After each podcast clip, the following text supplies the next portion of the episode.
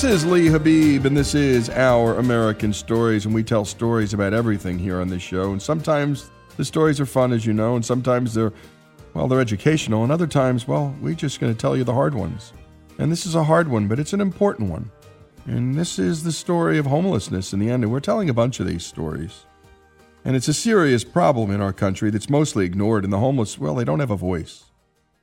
Well, Mark Horvath has experienced the highs and lows of the American dream from a successful career in TV to barely surviving, homeless and addicted, on Hollywood Boulevard in Los Angeles. But he found his voice again when he founded Invisible People and hit the streets armed with a digital camera and a smartphone to talk to homeless people about their own experiences. Today, he's the online voice of his cause, and he's bringing their stories to millions on Twitter, Facebook, and YouTube. Today, Mark is hearing from Eric. Eric lives in a homeless shelter in Traverse City, Michigan.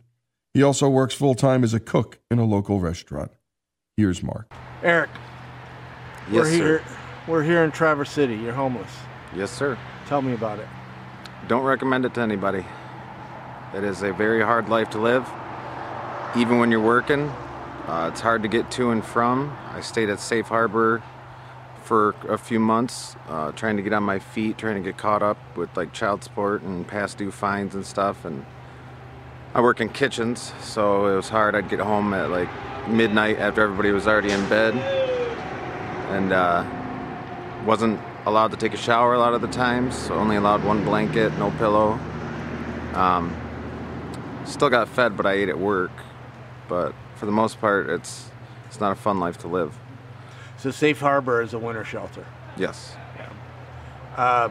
but because you work nights or late, it was cha- even more challenging than Yep, and we had to be out no matter what at uh, 8 o'clock in the morning every morning. So I always had to be up early, even if I got home at 12:30, 1 o'clock, didn't fall asleep till 2. I was waking up at 7 to go walk around all day to walk to work. yeah, winter shelters.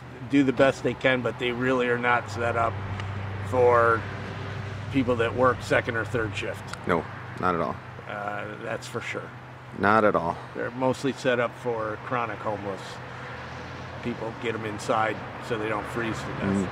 It was close to work, so I took advantage of it. But now I'm at the Goodwill. Today will be the first night here, and uh, we'll see how this goes. Now you've been working. You've been homeless for some time, and you maintain a job. Yes, And you Yep. said you like to work. I love to work. I can't. I can't not work. So most people, when they see a homeless person, the first thing they say is, "Get a job." Right. Well, you got a job, and you're homeless. So the job's not helping you get out of homelessness. Nope. With between child supports and fines and the way the cost of living is up here, it's it's tough. We, we saw a, a tent earlier across the river here, or the lake, or whatever it is. And uh, I mean, basically, uh, the people in the tent, they're working, and that's affordable housing. Yep. It's crazy. So I just met you in the hospital. We picked you up from the hospital. Mm-hmm. And you were in the hospital because, Uh, I was uh, attacked and and stayed for five days. Had to undergo surgery. Uh, on the way back to Safe Harbor, on my day off. and you were attacked by a combat veteran going through PTSD. True. And a very close friend. Wow. Can you tell me about it? I'd rather not on here. Yeah, yeah, no, no, it's fine. If Yeah, no, that's totally fine. Um, but being out on the streets is not safe. People don't realize there's so much violence from other homeless people, and this was a friend, to also uh, kids come around and, uh, you know, there's violence is increasing. It's not safe outside. and it's very hard. It's hard to get a job when you got to put your address down on an application too. 'Cause they see that and then they want to know why and how and why you're looking for work and why you haven't had work and it's tough. How do you get around that? experience.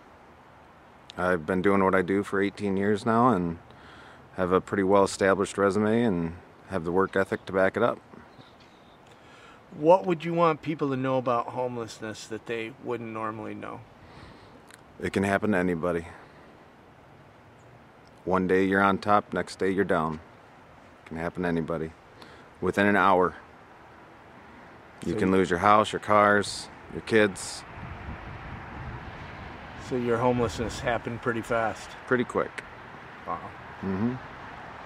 I come from Midland, Michigan, a wealthy town where Dow Chemical is, and lost my house, my kids, my car to a violent relationship, and decided to start over, and still working on that.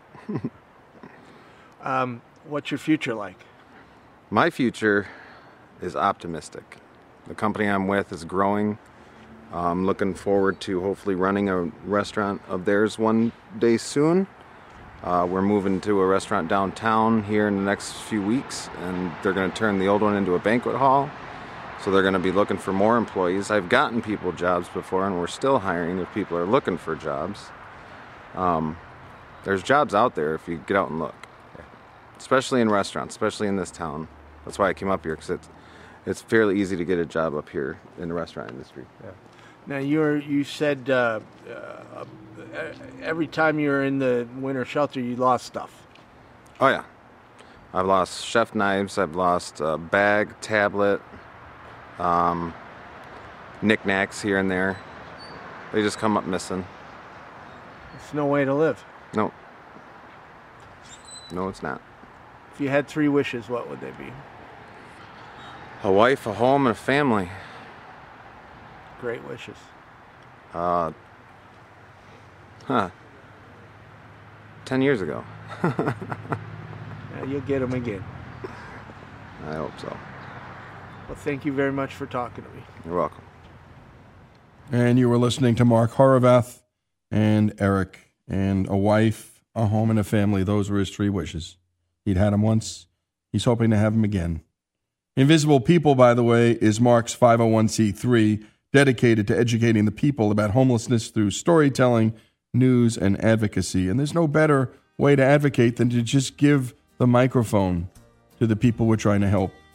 For more, search Invisible People on YouTube or go to their website at invisiblepeople.tv. Eric's story, Mark Horvath's story, so many homeless people across this country's story here on Our American Story.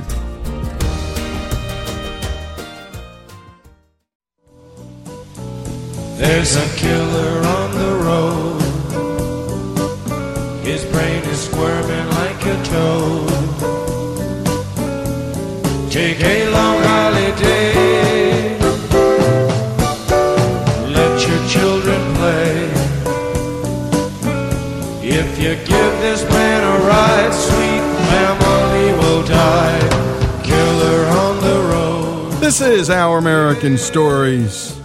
And back in the day, opportunity called people of courage to chase the sun into the plains of the new American frontier. These men and women shaped a nation and birthed a new American mythology. Today, with the passing of time, the myth of the notorious highway robber Black Bart is coming face to face with reality. Here's Greg Hengler with the story of Black Bart.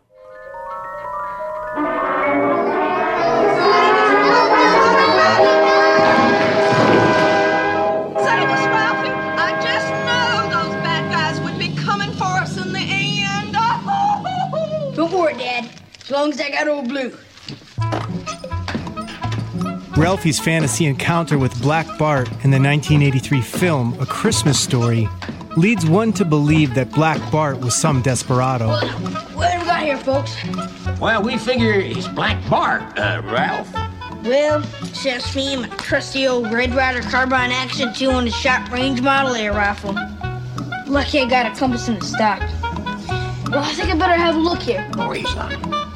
In the 1870s, there was a dime novel that was loosely based on Black Bart's true story. A Christmas Story author, Jean Shepherd, read this novel as a kid and included Ralphie's reincarnation of Black Bart as a desperado. Okay, Ralphie. You win this time, but we'll be back. Adios, Bart! But if you do come back, you'll be pushing up daisies. But Black Bart's real story is far more fantastical than Ralphie's imagination. To tell the story of America's most successful and eccentric stagecoach robber is one of America's greatest storytellers, an author of Gunfighters, Highwaymen, and Vigilantes. Roger McGrath is also a regular on the History Channel. Let's begin with Dr. Roger McGrath and the story of Highwayman Black Bart. Black Bart was the most successful highwayman in American history. For more than eight years, uh, this would be from 1875 to 1883, he preyed on stagecoaches, robbing 29 of them. No other road agent could match Black Bart's record. Moreover, Black Bart was a gentleman. He always treated everyone courteously and took only the express box. He left the passengers untouched. Black Bart probably got away with upwards of $30,000. That would be something like 2 million in today's money. Black Bart's real name was Charles Bowles.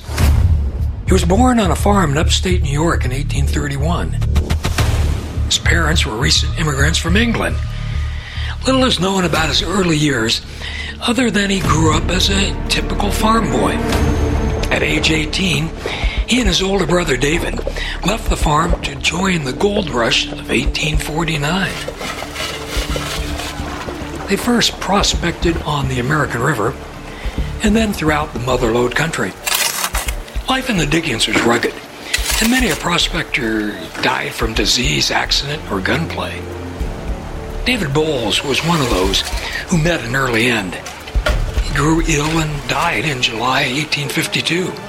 Here's Black Bart biographer Gail Jenner.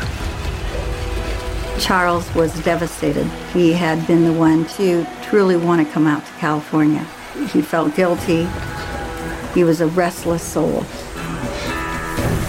That played very heavily into the choices he made later on. Charles continued to prospect, in fact, for another two years. And then he drifted back to the Midwest. In Decatur, Illinois, he met and married a girl named Mary and settled down and began raising a family. When the Civil War erupted, Charles enlisted in the Union Army. For more than three years, he served with distinction. He fought in several major battles and was severely wounded in one of them but returned to fight again. He even served under General Sherman on his brutal march to the sea. Here's Civil War historian Harry Jones. To march with Sherman's army, you certainly are fit. He was very demanding of his soldiers. And being able to understand what trails will get you where, what trails could be easily ambushed and therefore you set up defenses for them at the proper places. That would be of value to someone who later becomes known as Black Bart. Charles rose to the rank of first sergeant before this last battle, and then just before the war ended, was commissioned as second lieutenant. After the war, his gold fever returned. He left his wife Mary and his daughters in Illinois to go off to the mines of Montana and Idaho on foot. Every so often, he sent Mary a letter saying that he'd be on his way home soon. The last letter Mary received came from Silver Bow, Montana in August 1871. Why he stopped writing after that, we don't know. As the months went by with no further word, Mary grew frantic and finally sold the family home to raise money for her search for her husband. Meanwhile, the missing husband continued prospecting. But as word of Montana's riches spread, the competition for claims increased. Well, you can thank Mr. Wells and Mr. Fargo. They just bought me out. Seems like they aim to buy up the whole territory. Large companies rushed to capitalize on local strikes and eliminate the competition. They'd buy up businesses and all land surrounding successful claims. Here again is Gail Jenner. There was mining going on in various sections of Montana. He did have a claim where he was in competition with other people also setting up claims, and there was a lot of violence that was occurring around him. Mr. Bowles! Welcome, gentlemen. What can I do for you? We want to buy your claim. No, thank you. No, thank you. Good day. Doesn't look like much is coming. There'll be plenty just as soon as the water comes up. Good day. It'd be a shame if it didn't. Wells Fargo began consolidating its stage lines for new mining towns in Idaho, Utah, and Montana. Rumors of the company going into the mining business make Bowles suspicious. Just days after receiving offers for his claim, the water supply suddenly dried up. His claim was now worthless. Bowles is convinced it's no coincidence. Here's author of The American West, W.C. Jameson. What Wells Fargo did is divert the stream from which Bowles was panning the gold to where he was forced to abandon his gold mine.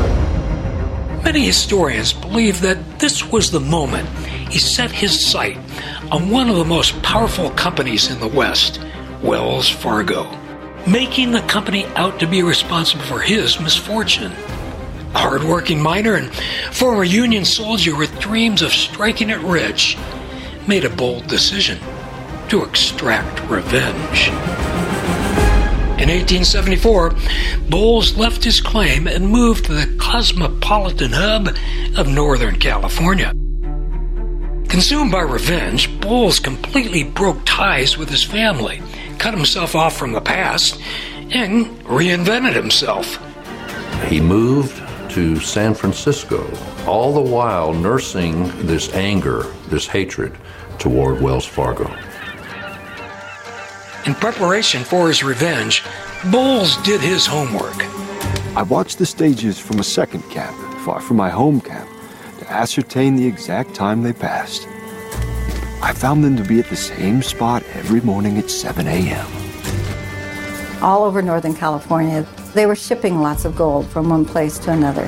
They had over 3,000 miles of stagecoach roads. It was a big target for thieves.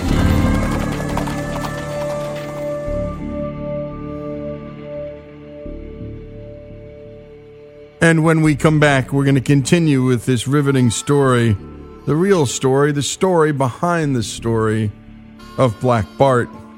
And by the way, to hear all that we do here on Our American Stories, go to ouramericannetwork.org. That's ouramericannetwork.org.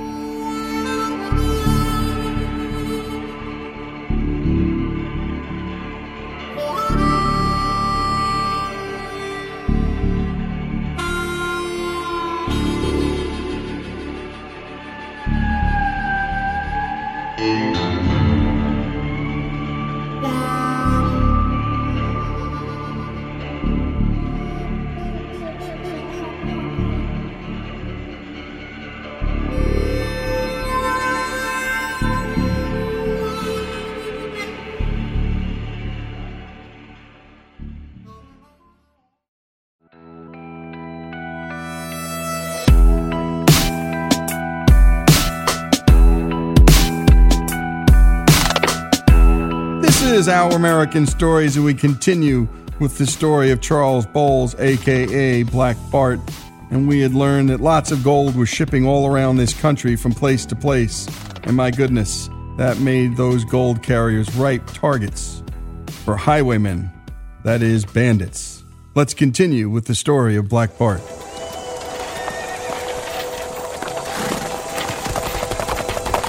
In July 1875, a stagecoach with a Wells Fargo Express box was working its way up a steep grade on the way from Sonora to Copperopolis in the Mother Lode country.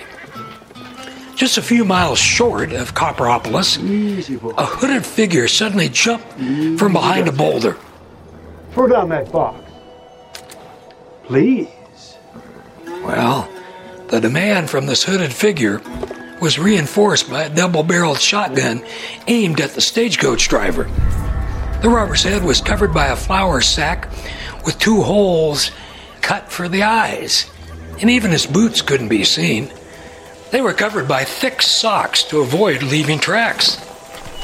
As the driver grabbed the express box, highwayman yelled an order over his shoulder. If he dares shoot, give him a solid volley, boys.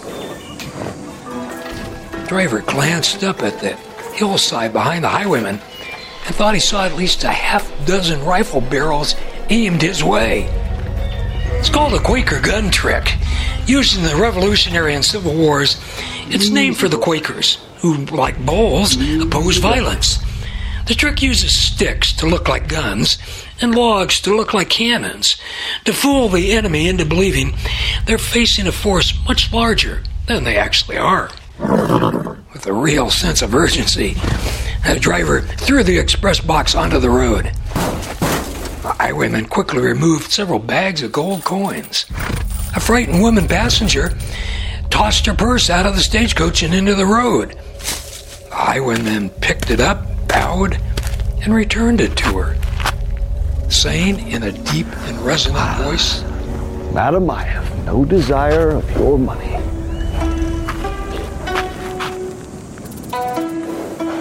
In that respect, I honor only the good office of Wells Fargo.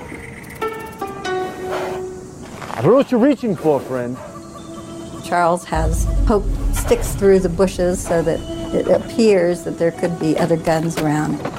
Just give him what he wants.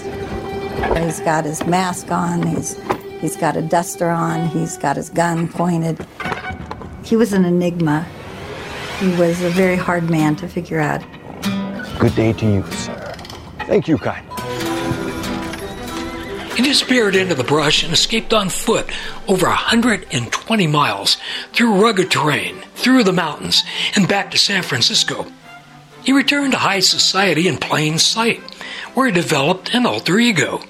He called himself Charles Bolton.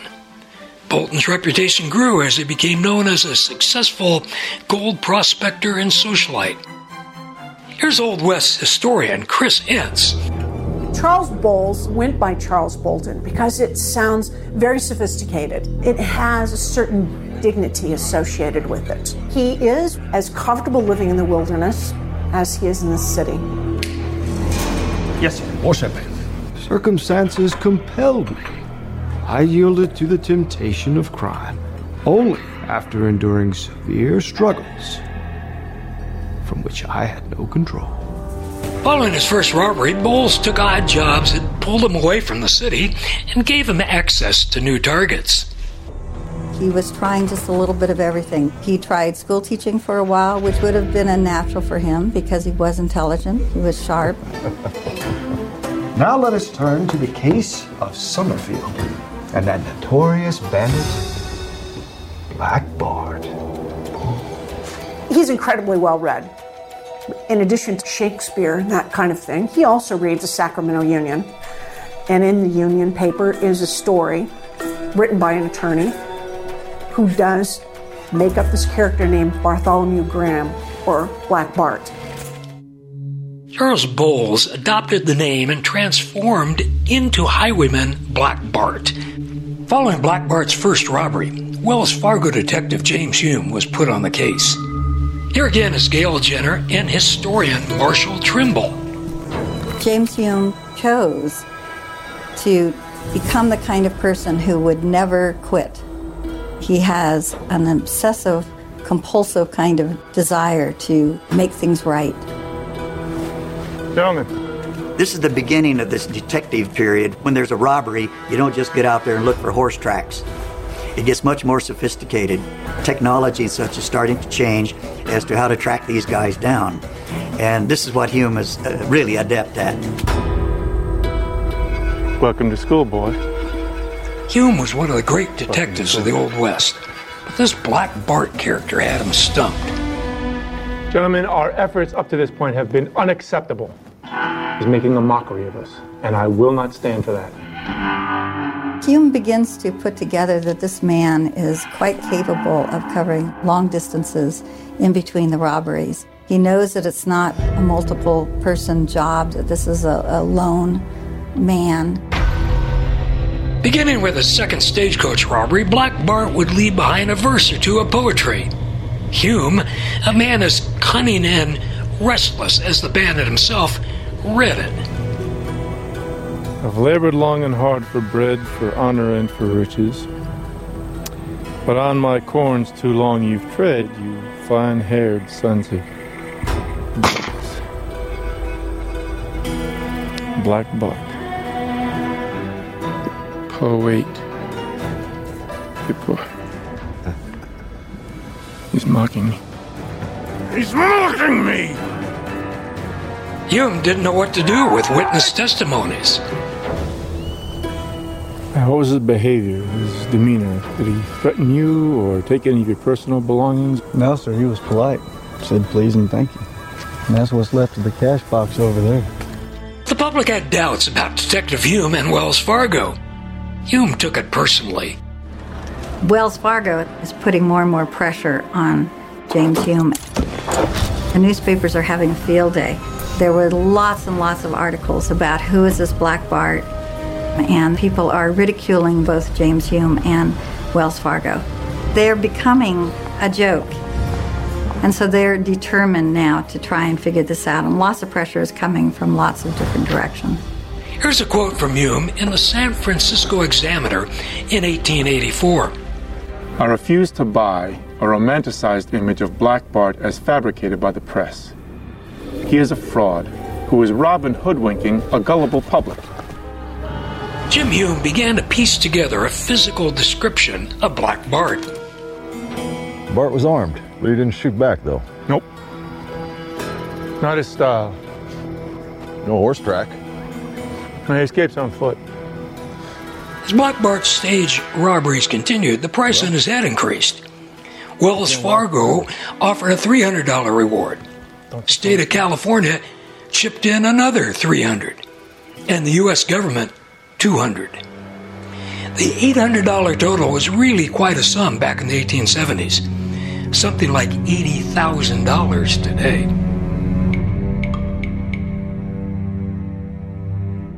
And when we come back, what happens next? And what a story, by the way. Feels a little bit like The Great Gatsby with a little bit of Jack London in it. It's a thriller, it's an American classic. Never knew the rest of this story, and you're about to hear it. Charles Bowles becomes Charles Bolton. The world, at the time and now, knows him as Black Bart. This is Our American Stories. The story of Black Bart continues after these messages. And again, to hear all that we do, go to ouramericannetwork.org. That's ouramericannetwork.org.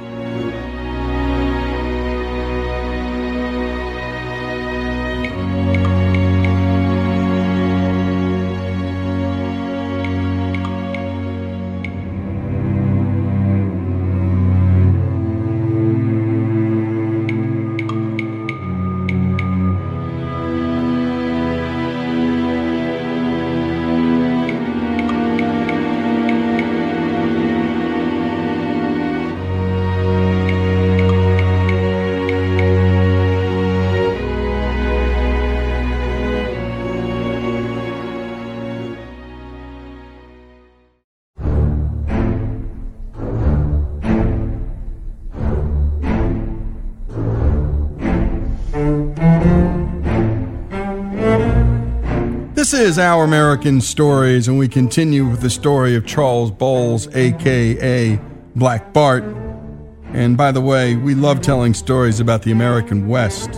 And not in this particular case, but in so many cases, we use Phil Anschutz' terrific two books, Out Where the West Begins, as a subject and source material for those stories. We've done Samuel Colt's story, Jedediah Smith's, Levi Strauss's, which is a stem winder, and the Coors family. You know, you take for granted Coors beer. Where did it come from? And who are the men and women who got it going? And why Denver? Why Colorado? These people came from Germany. Well, go to ouramericannetwork.org for all that we do and hundreds and hundreds of hours of American storytelling, classic American storytelling, are there. When we last left off, Black Bart, well, the price on his head kept going up. Wells Fargo had money on his head, the American government, lots of other private businesses. Well, there's a reason for it. Black Bart, well, he just kept hitting those stagecoaches, and as he kept hitting them, the price on his head, it just kept going up. And now we return to the story of Charles Bowles, aka Black Bart. Black Bart's luck nearly ran out on his 23rd stagecoach robbery. The stage was on its way from LaPorte to Oroville when Black Bart blocked its path. Easy, boys. Easy does it. Keep those hands where I can see them. Nice and easy. Would you be so kind as to throw down that box? I'll get it right now for you, sir. Instead, the Wells Fargo guard swung his rifle around and fired. Black Bart leaped into the brush and ran for it. They didn't know it, but the bullet fired at Black Bart creased the outlaw's head. A fraction of an inch change in trajectory would have spelled the end for Black Bart. On a Sunday in November 1883, Black Bart's luck finally did run out. Early that morning, a stagecoach pulled out of Sonora bound for Milton. The driver of the stage was a veteran of the run, Reason McConnell. At Reynolds Ferry on the Stanislaus River, McConnell picked up a passenger, 19 year old Jimmy Roleri. Roleri operated the ferry, but it was still early in the morning, and he thought he might go up the hill a ways and do a little hunting. When the stage began the long climb, Roleri jumped off with a Winchester rifle in hand. Stage had nearly reached the summit when a hooded highwayman leaped from the brush. He trained a shotgun on McConnell. Throw down that box. I, I can't. Please. Bolt it to the floor. Well, it's lucky for you I brought my tools. Easy does it. We wouldn't want to spook the horses. Now come down off that stage, friend, and start walking and don't stop. McConnell tried to signal Roleri, who was casually walking up the road. Finally, McConnell got his attention. Just then, the highwayman straightened up with a sack full of gold. Roleri fired. Highwayman stumbled, but managed to spring into the brush and disappear. McConnell reported the holdup. The local county sheriff, Ben Thorne, and his deputies were soon at the scene of the crime. Found a number of things the highwayman had left behind in his hasty departure. There was a black derby hat, two paper bags containing crackers and sugar, a pair of binoculars, and a handkerchief. Once back in his office, Sheriff Thorne inspected the items left behind at the scene of the robbery. He noticed some badly faded lettering on the handkerchief. He turned the handkerchief over to Wells Fargo detective Jim Hume, who in turn gave the handkerchief to Harry Morris. Hume had hired Morris six months earlier to do nothing but work on the robberies of Black Bart. Morris had recently retired as sheriff of Alameda County, and now he had his own private detective agency. He was one of the great lawmen of the Old West. Fresh sign. When uh, James discovers the handkerchief, he was delighted, and as he examines it, he sees the mark FX07, and he knows this was, in fact, a laundry mark. This man must be found. Hume decides we're going to have to track this laundry mark. Take your men and leave no stone unturned. So they go to 93 different laundries in the San Francisco area. Yes, sir. Can I help you? Yes. Is that your mark? Uh, yes, that's our mark. From one of our customers. C.E. Bolton. He's a local gold prospector. Since Hume thought that Black Bart lived in San Francisco, Morris began his investigation there. Now, under the guise of a business proposition, Morris was introduced to Charles Bolton. Bolton looked every inch the mine owner he purported to be. He was dressed in an expensive tailored wool suit and a bowler hat. He carried a walking stick. A diamond ring was on one finger, and a heavy gold watch was suspended from a gold chain. He was handsome with deep set blue eyes. He stood about five foot eight and was ramrod straight. He looked anything but a robber. Morris managed to get Bolton to an office where Jim Hume waited. So, word on the street is you're quite the successful gold prospector. Tell me, Mr. Bolton, where are your mines located? Well, if it's one thing I've learned, sir, it's not to disclose too much information to a perfect stranger.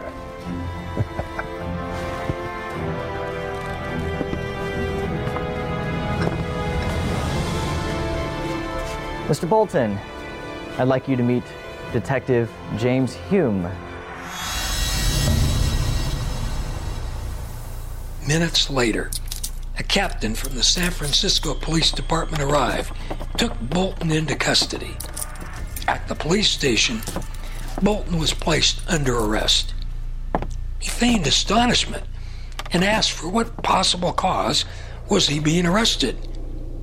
Hume answered, Because you are Black Bart. The infamous highwayman and poet.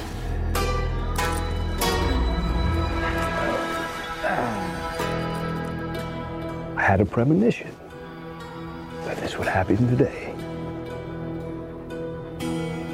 Aren't you the lucky one? Charles Bowles wanted them to know that it was him and to be able to tease and to play with the people that have been chasing him and trying to get at this. It gave him pleasure. You do want somebody to know. Black Bart pleaded guilty to the last of his robberies.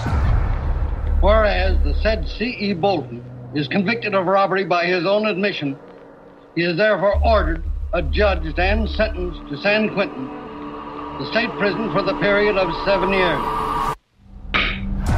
He became a model prisoner. Take him away.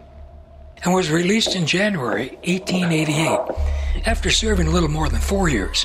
He was then 57 years old. Reporters waited outside for his release. Black Bart, are you going back to your life of robbing stagecoaches? Oh, I've given up my life of crime. Are you going to go back to writing poetry? Did you hear me, son? I said I'm done committing crimes.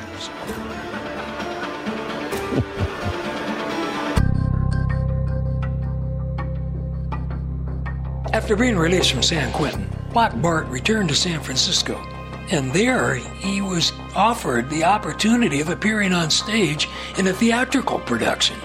Somebody wanted to take advantage of his notoriety, but he refused.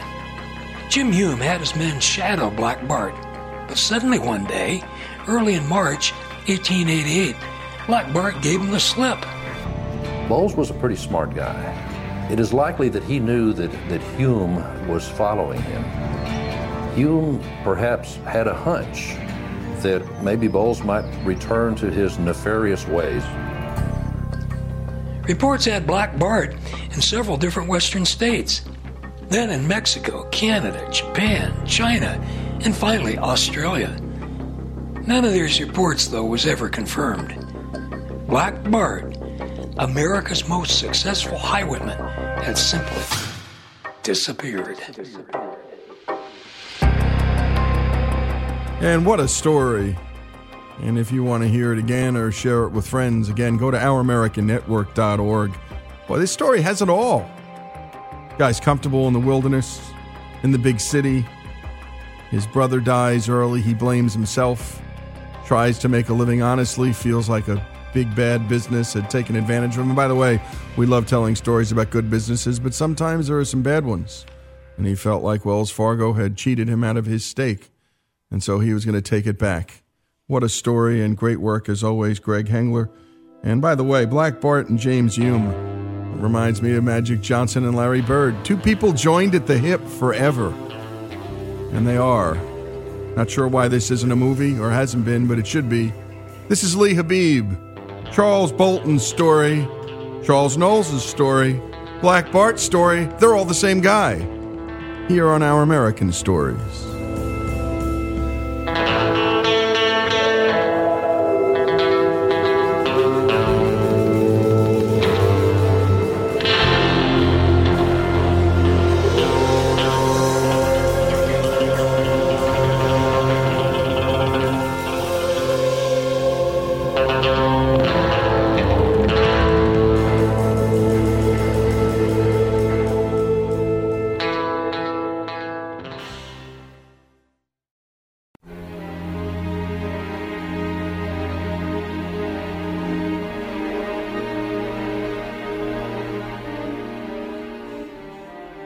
This is Lee Habib, and this is Our American Stories, and we tell stories about everything here on this show, from the arts to sports, and from business to history, and everything in between, including your stories. Send them to OurAmericanNetwork.org.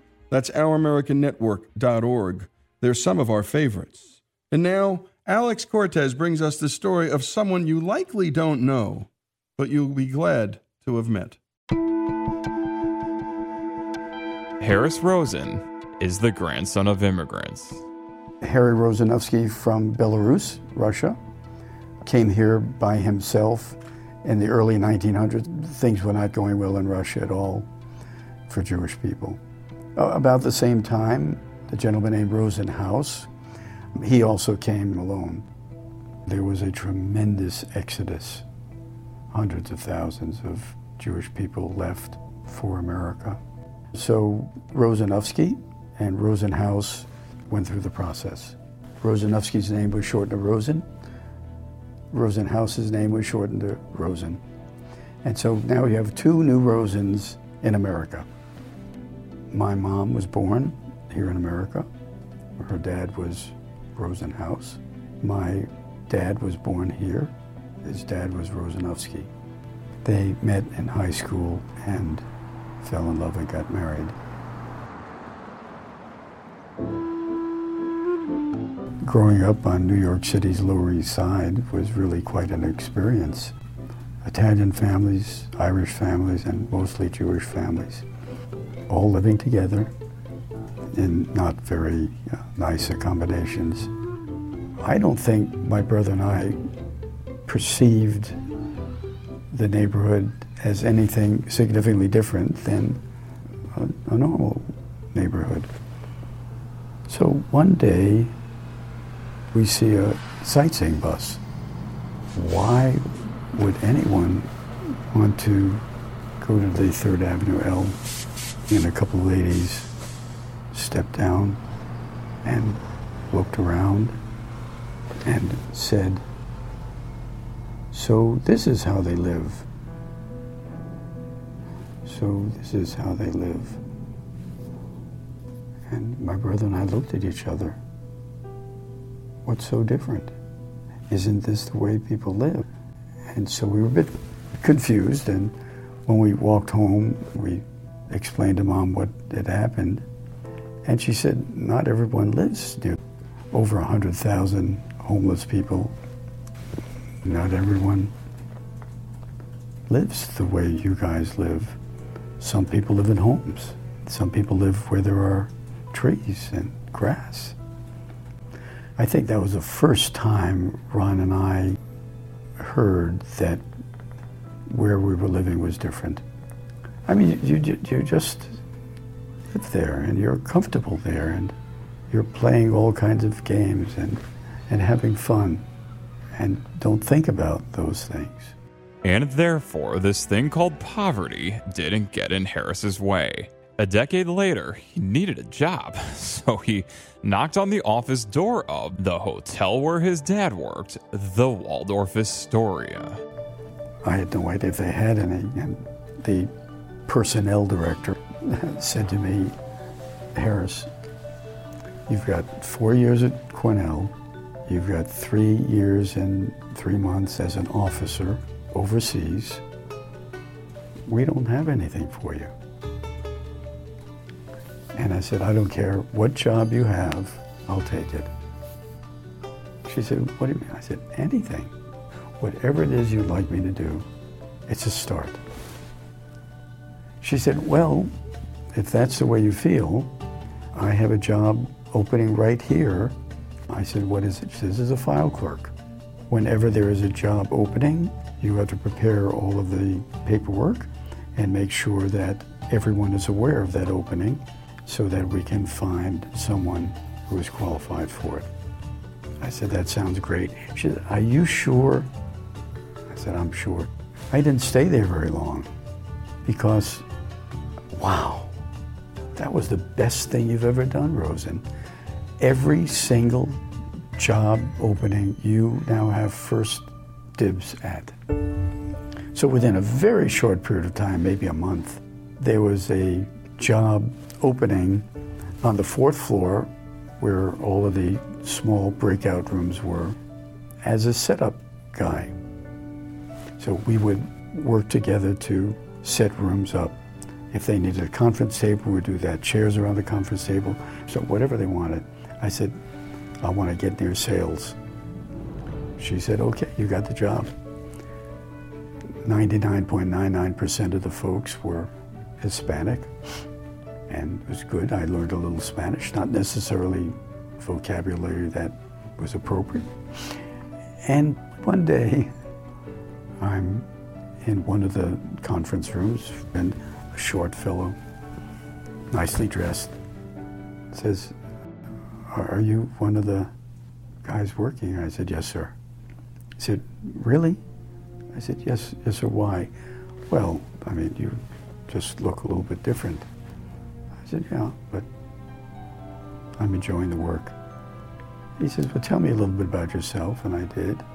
Uh, you just came from the military, you were an officer, and you went to Cornell University, and you're working with these guys?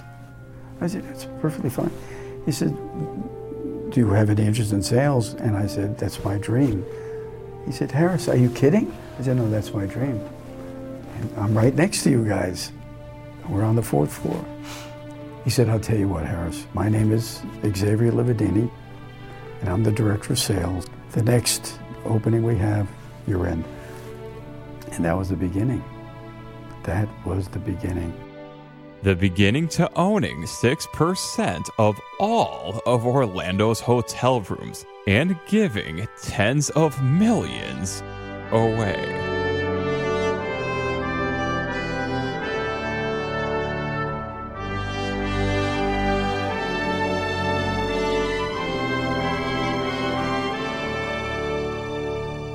It's a start.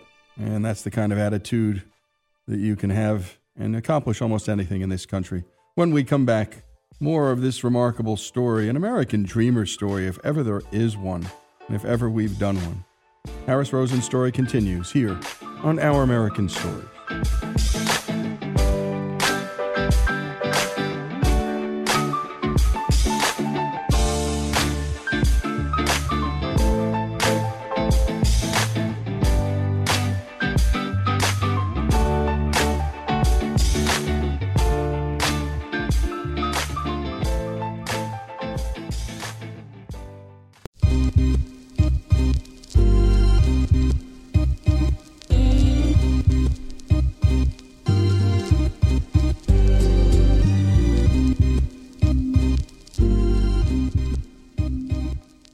And we continue here with our American stories and with Harris Rosen's stories. His Rosen Hotels and Resorts has eight properties in Orlando, but he started out as a physical laborer and made his way to the Walt Disney Company.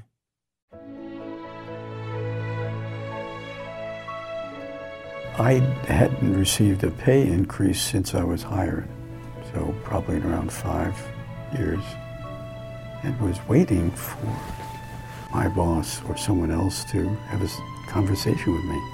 And one day they called and said that not my boss, but my boss's boss wanted to chat with me. I was so happy. I was so happy. I thought, wow, finally.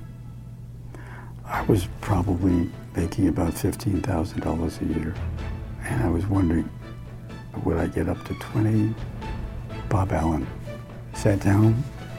He said, Harris, you've really done a nice job. Oh, I was so happy. Wow. And then the word but. But we, we don't believe you will ever be a successful Disney executive. What a shock that was. I didn't know how to respond, but I do on occasions slip back to my Lower East Side personality. And calling people by their first name was very common at Disney. I said, Bob, you said I'll never become a Disney executive. Is it because my ears are too small?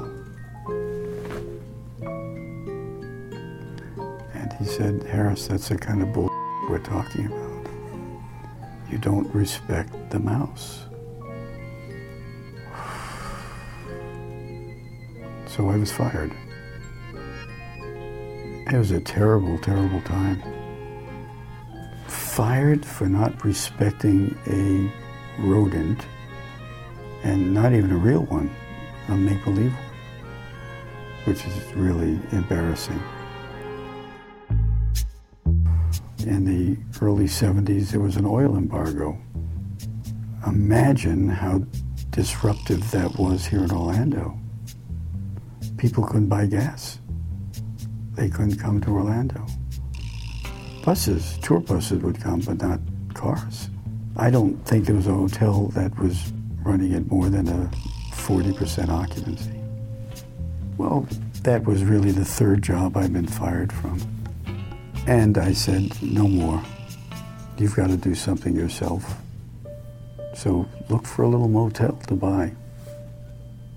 And one day I drove in here. Now, the original motel was 256 rooms. We're now 728.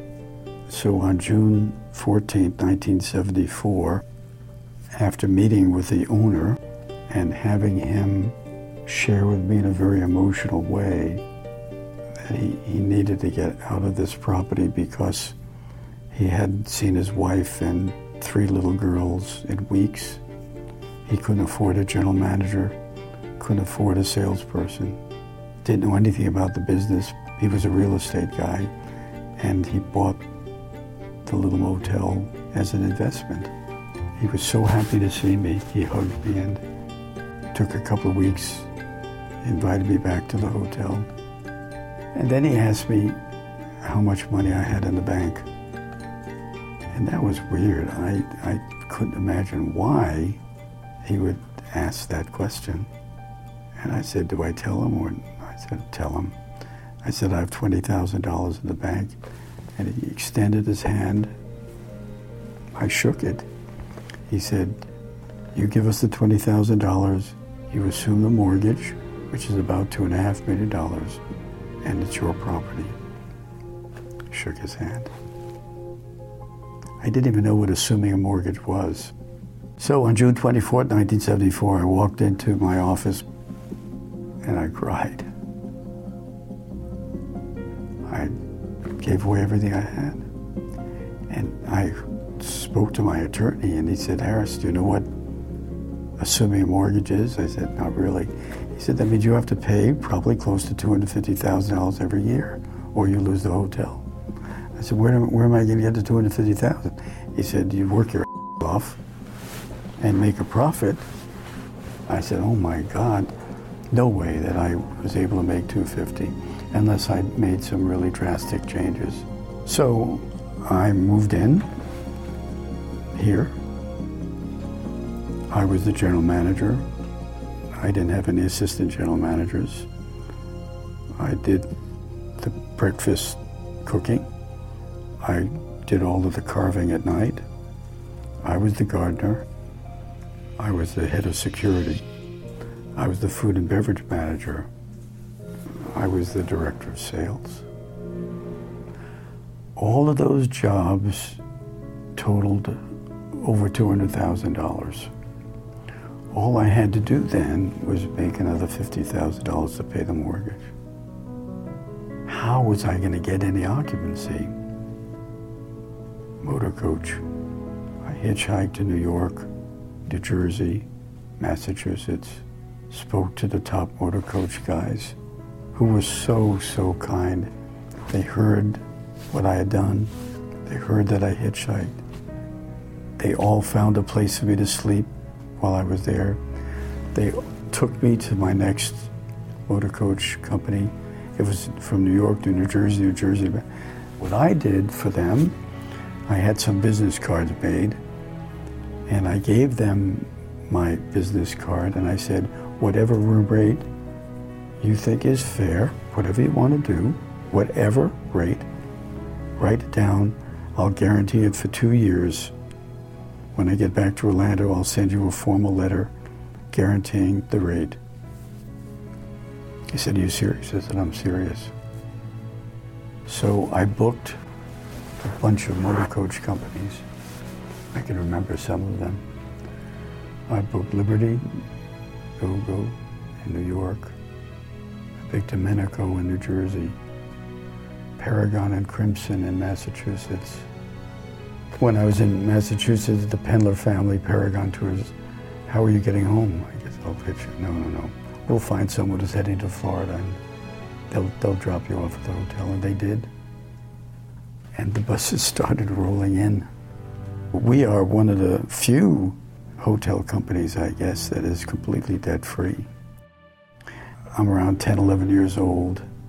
My two Zadie's grandpas came over and sitting on either side, thick Eastern European accents.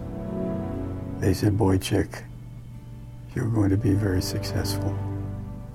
You have something very special in your genes. I didn't know what they were talking about. But listen to your Zadie's. Don't ever borrow money. They lost everything during the Depression, 1929. They were both very entrepreneurial. Samuel was making barrels, had his own little barrel company. Harry had a beautiful little restaurant on Hester Street. But they started buying little apartment complexes. And after the Depression, many people were not able to pay their rent. They didn't want to have families leave. So they paid the rent until they ran out of money and they were foreclosed. So here's the funny part. I go to bed at night. My brother and I had a tiny little bedroom. And mom always tucked us in. And she's tucking me in and she says, Harris, why don't you have your PJs on? She said, why are you wearing your jeans? I said, because my two Zadie said I had something special in my jeans. She said, no, different, different kinds of genes. She tried to explain to me what, what they meant. What, would it not be absolutely incredible if my two Zadies would come down for a visit and see what their little grandson has done. They started it all by leaving their families. June 14, 1974. Well, that was his birthday. And he assumed a $2.5 million mortgage, forking over the only $20,000 he had. I didn't know what a mortgage was, let alone what assuming one was. And by the way, we also learned the power of speaking words over children, and especially beautiful ones. When we continue, Harris Rosen's story here on Our American Stories. And by the way, go to rosenhotels.com to book your next stay when you're in Orlando and share this story with your kids.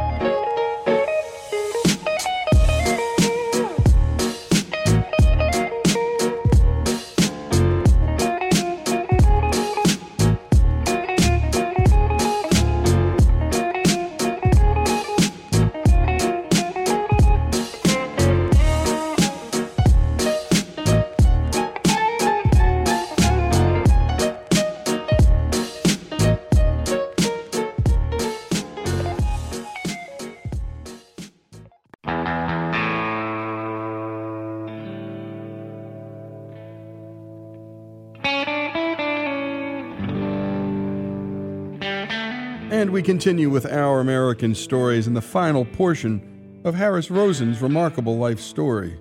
And one day, he's in his office dreaming of building his next resort, and he heard the voice of the Holy Spirit tell him, Harris, it's time to start giving. And so Harris got to work.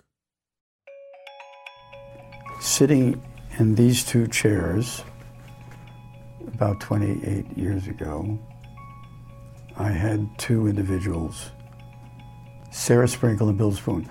Bill was the principal of Dr. Phillips High School. Sarah was an early childhood expert. I said, I want to help youngsters, education, scholarships, but I wanted, want something different, something that might be more creative and productive. Sarah said, I have an idea. Why don't you offer preschool education? Start the kids when they're two. That's an advantage that they will retain forever. And then what? And then Bill says, let's mentor them through high school. Let's work with their parents. Let's have a guide that's working with them. And if they want to go on to college, you provide a scholarship. They want to go to trade school, you'll provide a scholarship or community college. And what if we combine those two endeavors into one program? Sarah said it's a great idea. Bill said it's a great idea. I said, I love it. I have to find a neighborhood. Rather than do something bigger, like focusing on a city, state, or country, and have a smaller impact on each person, Harris decided to do something smaller, just focusing on one single neighborhood of 3,000 people and have a bigger impact on each person. And the whole neighborhood that he adopted is called Tangelo Park. This poor neighborhood is in complete disarray. Drugs, prostitution, alcohol. Kids aren't going to high school. High school graduation rates were horrible. It was probably in the low 40s. I think sometimes high schools were just really more anxious to say goodbye to the kids and they just gave them a diploma. Virtually none of the kids were going to college. It's a mess. And the neighborhood is so disgusted, they want to take the neighborhood back. So here we are, 28 years later. High school graduation rate's 100%. Crime in the neighborhood down 78%. I don't know how many kids we've sent to college, hundreds and hundreds of kids to college. College graduation rates in four years went to 78%. I think nationwide they're probably around 35% in six years. Of course, real estate values from 40,000 to 150 to 200,000. Didn't want any publicity, didn't want any data. I, I didn't want people to think that I was just pounding my chest. The sheriff came to me about four or five years ago and said, Harris, you've created an oasis in Tangelo Park. There's less crime there than there is in some of this fancy schmancy gated communities. Wow. Keep it up. So, UCF uh, said, Harris, why are you keeping this a secret? You've got to let people know about it. So it must have been about 10, maybe 15 years ago that UCF started putting some data together.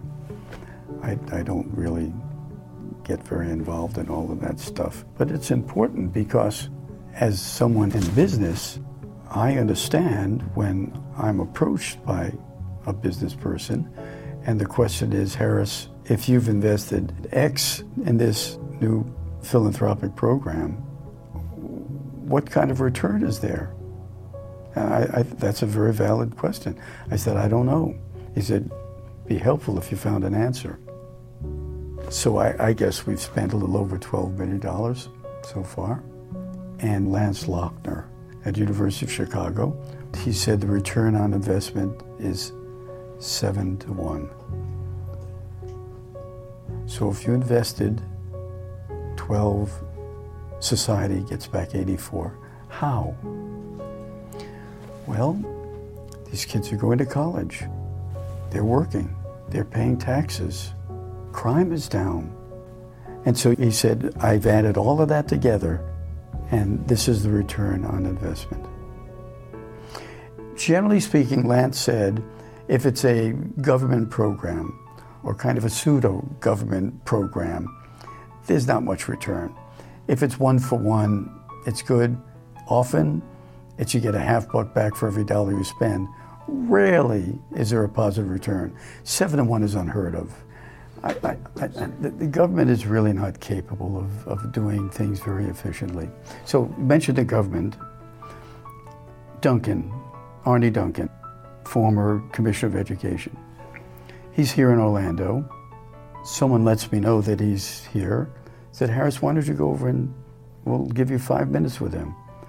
So I spoke to Arne about the program, and he said, Look, I'm heading to the airport. Why don't you hop a ride with me and talk to me about the program? So I had about a half hour with him. He said, Send me a note. And I said, Look, I, I don't want money. What my dream would be would be for the president to invite me and some of my board members and to invite a group of private sector individuals, wealthy individuals, to hear our story and get them excited about the program. He said, Gotcha. About a month later, we get a call. We're calling from the secretary's office. We'd like to come down and spend some time at Tangelo. Wow. A man of his word. Guy comes down, spends a whole day there. He says, It is the most amazing program I've ever seen. I'm going to share this with Secretary Duncan. Thank you. We're so excited. We're going to go to the White House. There to be hundreds of wealthy guys and gals, and we're going to tell them the story. Oh my God. So I get a call several months later. We got great news for you, Harris. I said, Oh my God. Secretary has agreed to give you a half million dollars a year for your program. What? A half million dollars a year for your program. But I, I, I, I didn't ask for any money. Well, but he thinks you deserve it. I said, no. What do you mean, no? No. I just wanted him to invite us to give a presentation to other wealthy individuals. We don't, we, listen, you guys are like, back then, maybe 10 trillion in debt. You don't need to give me money. I'm fine. He said, so you don't want the money? I said, no. He said, I'll call you back. I'm still waiting. but I, I, I close my eyes sometimes and I wonder what would America be like if every underserved community had a Tangelo Park program? Oh my God. And what a story. My goodness, Harris Rosen putting his money where his mouth is and investing in a small part of a larger community and getting a seven to one return. And this, of course, is what we all know. And this is on us as private citizens. We can complain about government all day, but this stuff is possible with our own dollars. And a seven to one return, no, he's right. That's not your typical return. Harris Rosen's story. By the way, if you have any net worth or capacity or know anyone in your neighborhood, you should be giving Mr. Rosen a call or visiting his hotel or visiting his neighborhood. And you know where you can find him. I'm sure you just have to jo- drop his name in that part of town and you'll find him. Harris Rosen's story, a true social entrepreneur and not just a business entrepreneur, here on Our American Stories.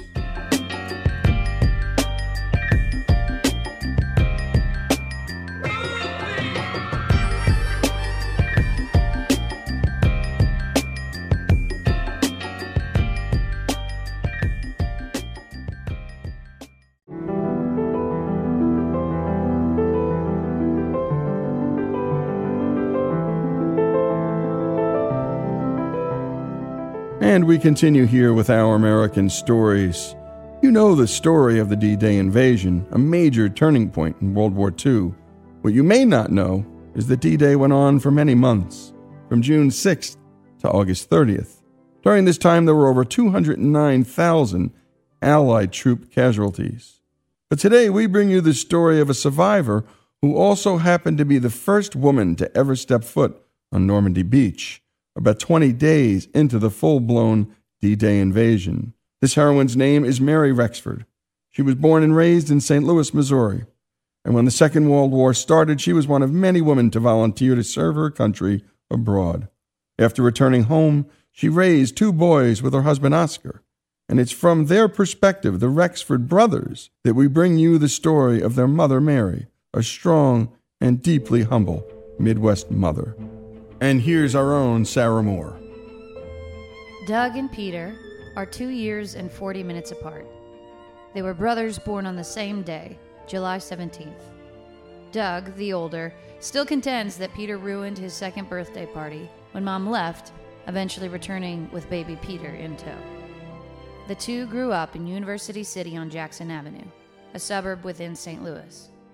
Both of our parents were in World War II. One of them spent the whole time in Wichita. The other landed on Normandy and was the first woman to land on Normandy, and that was our mother. Mary Marshall Metcalf was her name, and then her married name was uh, Rexford. She was born in uh, 1915. My father was born in 1908, and they both in uh, in St. Louis City. She was born on Vernon Avenue. She's just a, a very normal kid in her 20s. The war's going on. It's exciting. You know, everybody wants to get in on the excitement, especially to get out of the Midwest, to get out of St. Louis.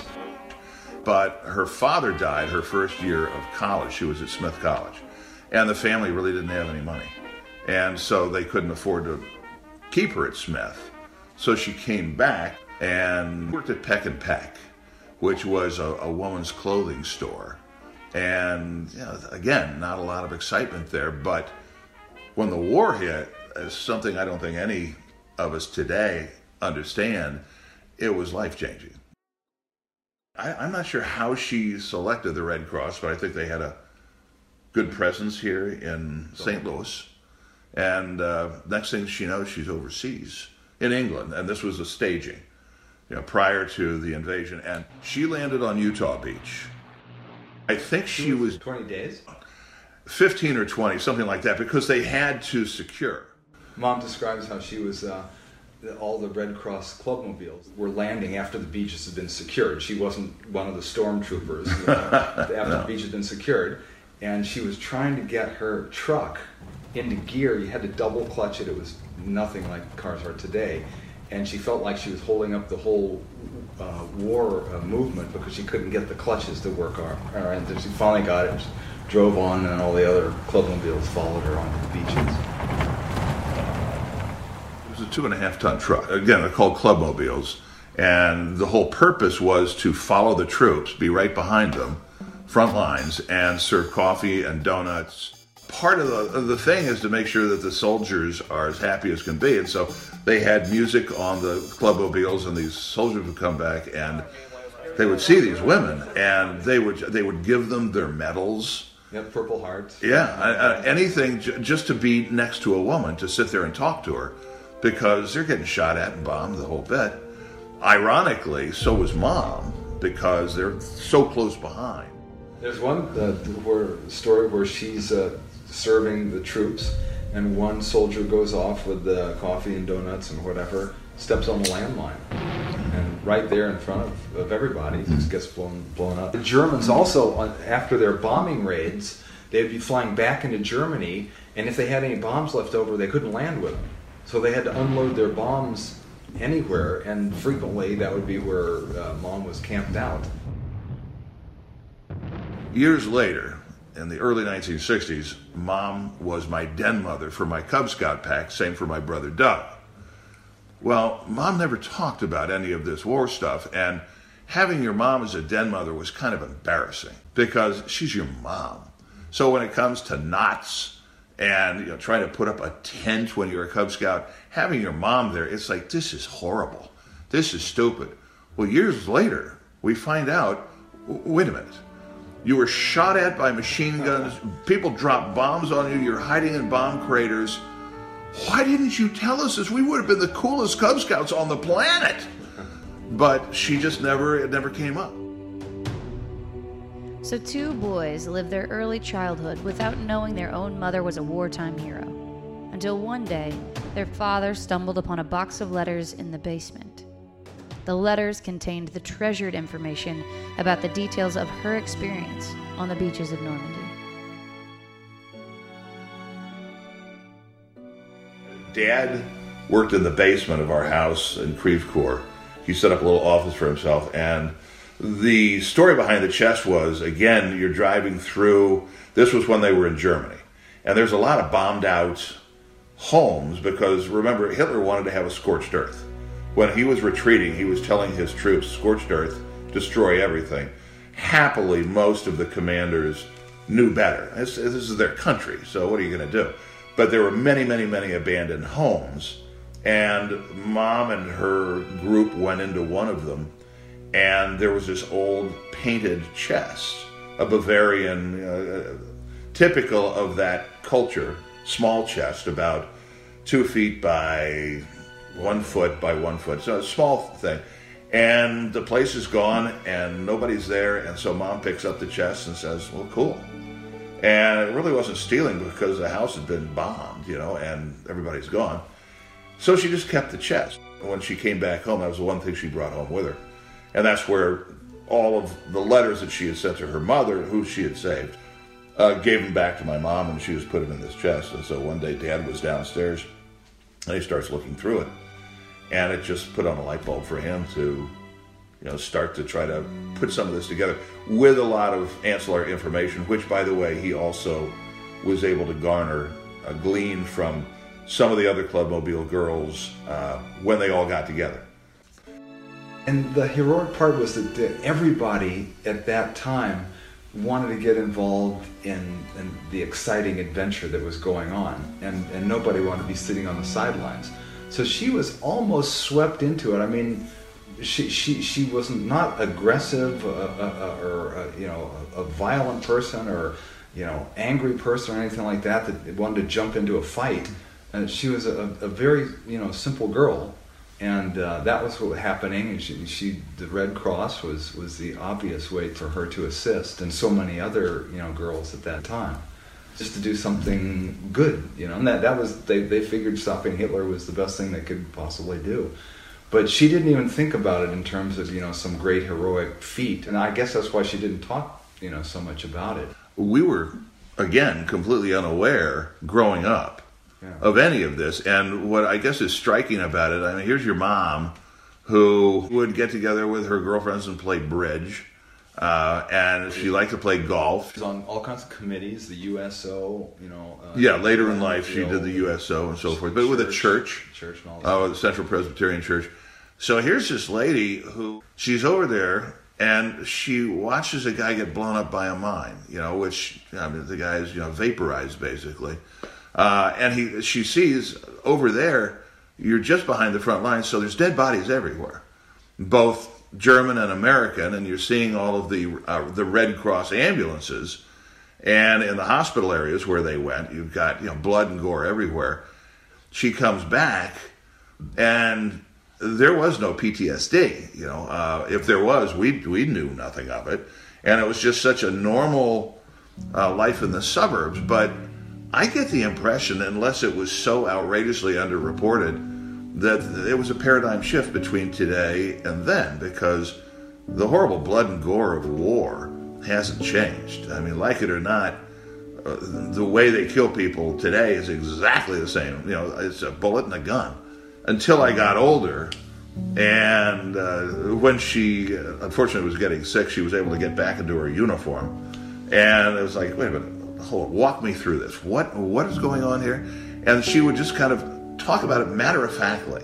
It's, it's pretty cool, you know, when, when, when you think about it. It takes a lot of fortitude, and I think it's even more exciting or cool to think that you can transition back. How you transition back into the normal world, I have no clue. And she, again, she didn't really talk about it.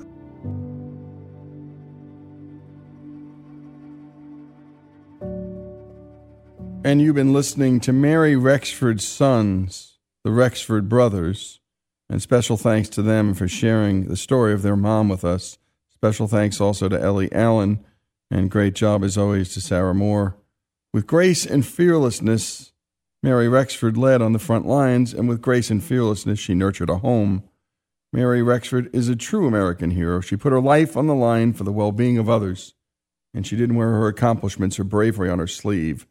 She just led quietly and humbly. This is the spirit we know and love, and it's because of mothers like these that we get to do what we do every day here at Our American Stories. By the way, you can actually learn more about her experiences in the book Battle Stars and Donuts, an autobiography that she and her husband Oscar put together in her final years. Tragically, Mary did pass away on March 2nd, 1996, at the age of 80, due to pneumonia she had contracted just after liberation in Europe. It had been dormant in her body for years. But this was not before she was remembered one last time, in 1994, just two years before her death, when she was asked by the French government to lay a wreath during the memorial services at Utah Beach in Normandy. Even this honor, a great honor, cannot quite capture the depth of her courage. A great hero, a great mother, Mary Rexford's story is told by her two boys here on Our American Stories.